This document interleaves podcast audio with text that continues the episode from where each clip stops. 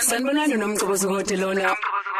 Ulalele ukhozi FM nomzokoloko nomrosary kwisisonke drive. Sikubingelele Lufuno. Yebo sisiningene. Eh siyaphila nathi siyathokoza ukuthi sibe nawe namhlanje ukhozi FM.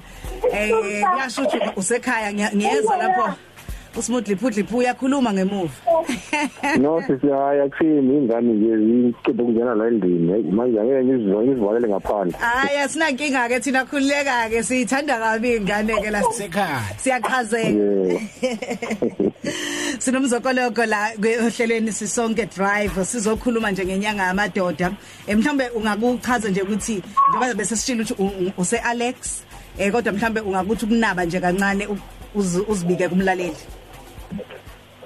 Okay sise lana ngikhuluma nolufuno Masindi wase Alexander Township. Ila ngikhulele khona ngizalele khona. Yonke impilo yami ngiphila khona kahle kahle. Emakhaya kukhona kusevende emakhaya kodwa ngiya sometimes. Mm. Siyazwa la ukuthi uke waba sebudlalaneni eh la ubu abuse kakhona mhlawumbe inhlobo luni le abuse ubulithola Okay inhlobo engathetha ngayo eh inhlobo abuse eh mayelana ne relationship Ngiye ngahlala noma wengane zami benginengane nginengane ezi zabafana abathathu. Mm. so kwayenzeka ukuthi lokhu sihlala sihlala sonke impilo yafika la ichange khona.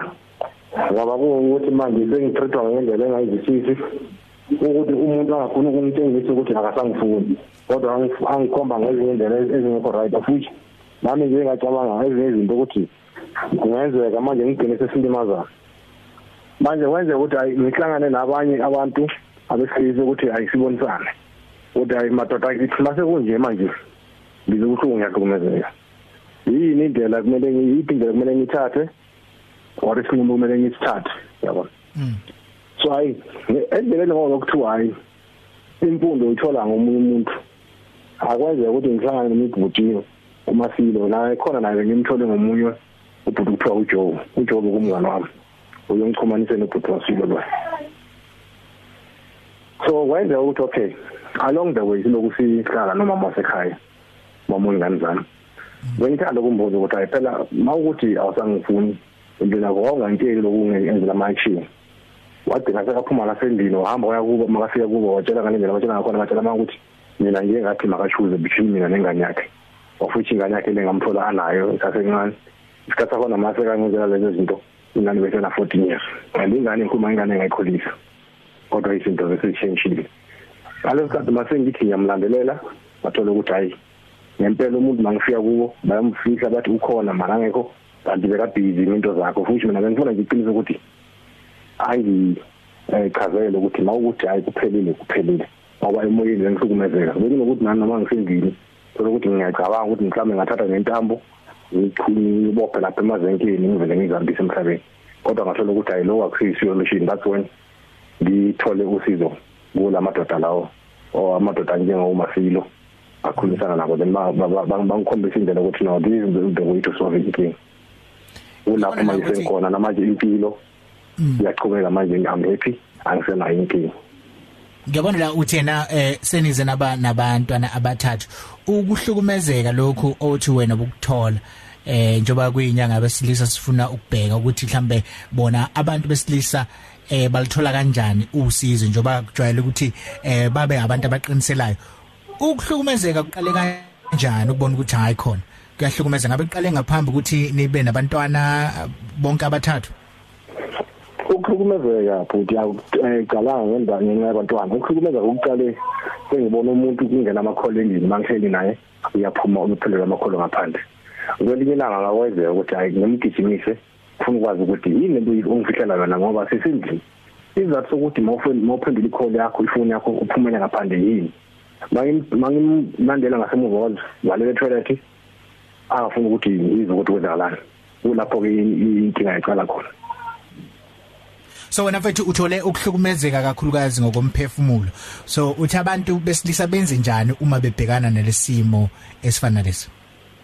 Mina ukuya ngami ukukhuluma nabanye abantu abesilisa kuyasiza. Ungakhaleli ngaphakathi uthi hayi bazongihleka. Usizo ulithola emuntwini omunye.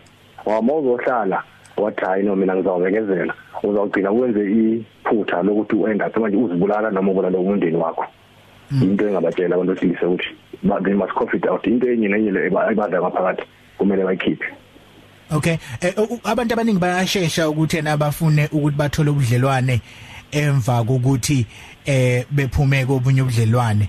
Ngabe wena yini oyifundile ebudlelwaneni obungaphambili ukuze eh mhlambe i decision yakhe ongena ebudlelwane obusha ikube ephusile uqaphele ukuthi awungeni futhi ogibeni olufanayo mina idecision enze ukuthi ngiqhubeke ngizibona namhlanje ngila. Ngibone nje ngoba bese ngilwane efamily yakhe balanda nabantwana kuthiwa abantwana bazovakasha mase ngithi abantwana bakuphi ngathola ukuthi hayi abantwana sebabathatha ngenkani ngihamba ama case ama court case abantwana kodwa ngeke lapha ngibawini kodwa ekugcineni ngoba ngumuntu wesilisa ngagcina ngithi no ithi ngibaphe bona abantwana. Ngoba njengoba ngimuntu wesilisa ngizawuhlangana nomunye umuntu along the way of which umama wabo kungcono abathathe ngalendlela ngoba bathatha ngakhona abanakekele nami ngizothi la ngikhona khona ngizobanakekela that's when ngitshela ukuthi okay njengoba athathe abantwana nami akumelanga ngime endaweni eyi-one ngoba impilo yami ayi-endapi lapha kuyo impilo iyachubeka bakhona abanye abantu abadingayo abantu abafana nami and naye bakhona abantu abamdingayo laba abanayo kwamanje unayi access uyakwazi ukufinyelela kubantwana bakho mhlawumbe ngesikhathi osithandayo? 100% ayikho into engistophayo ngoba abantwana ba wela kimi. Yimina yimi ngithathe decision ukuthi ngiyabapha njengoba bebangikhalela kakhulu. Kodwa ecourt abantwana babhilonga kimi. Mm anytime angibadinga abantwana ya ngiyabathola. At any given time. Mm.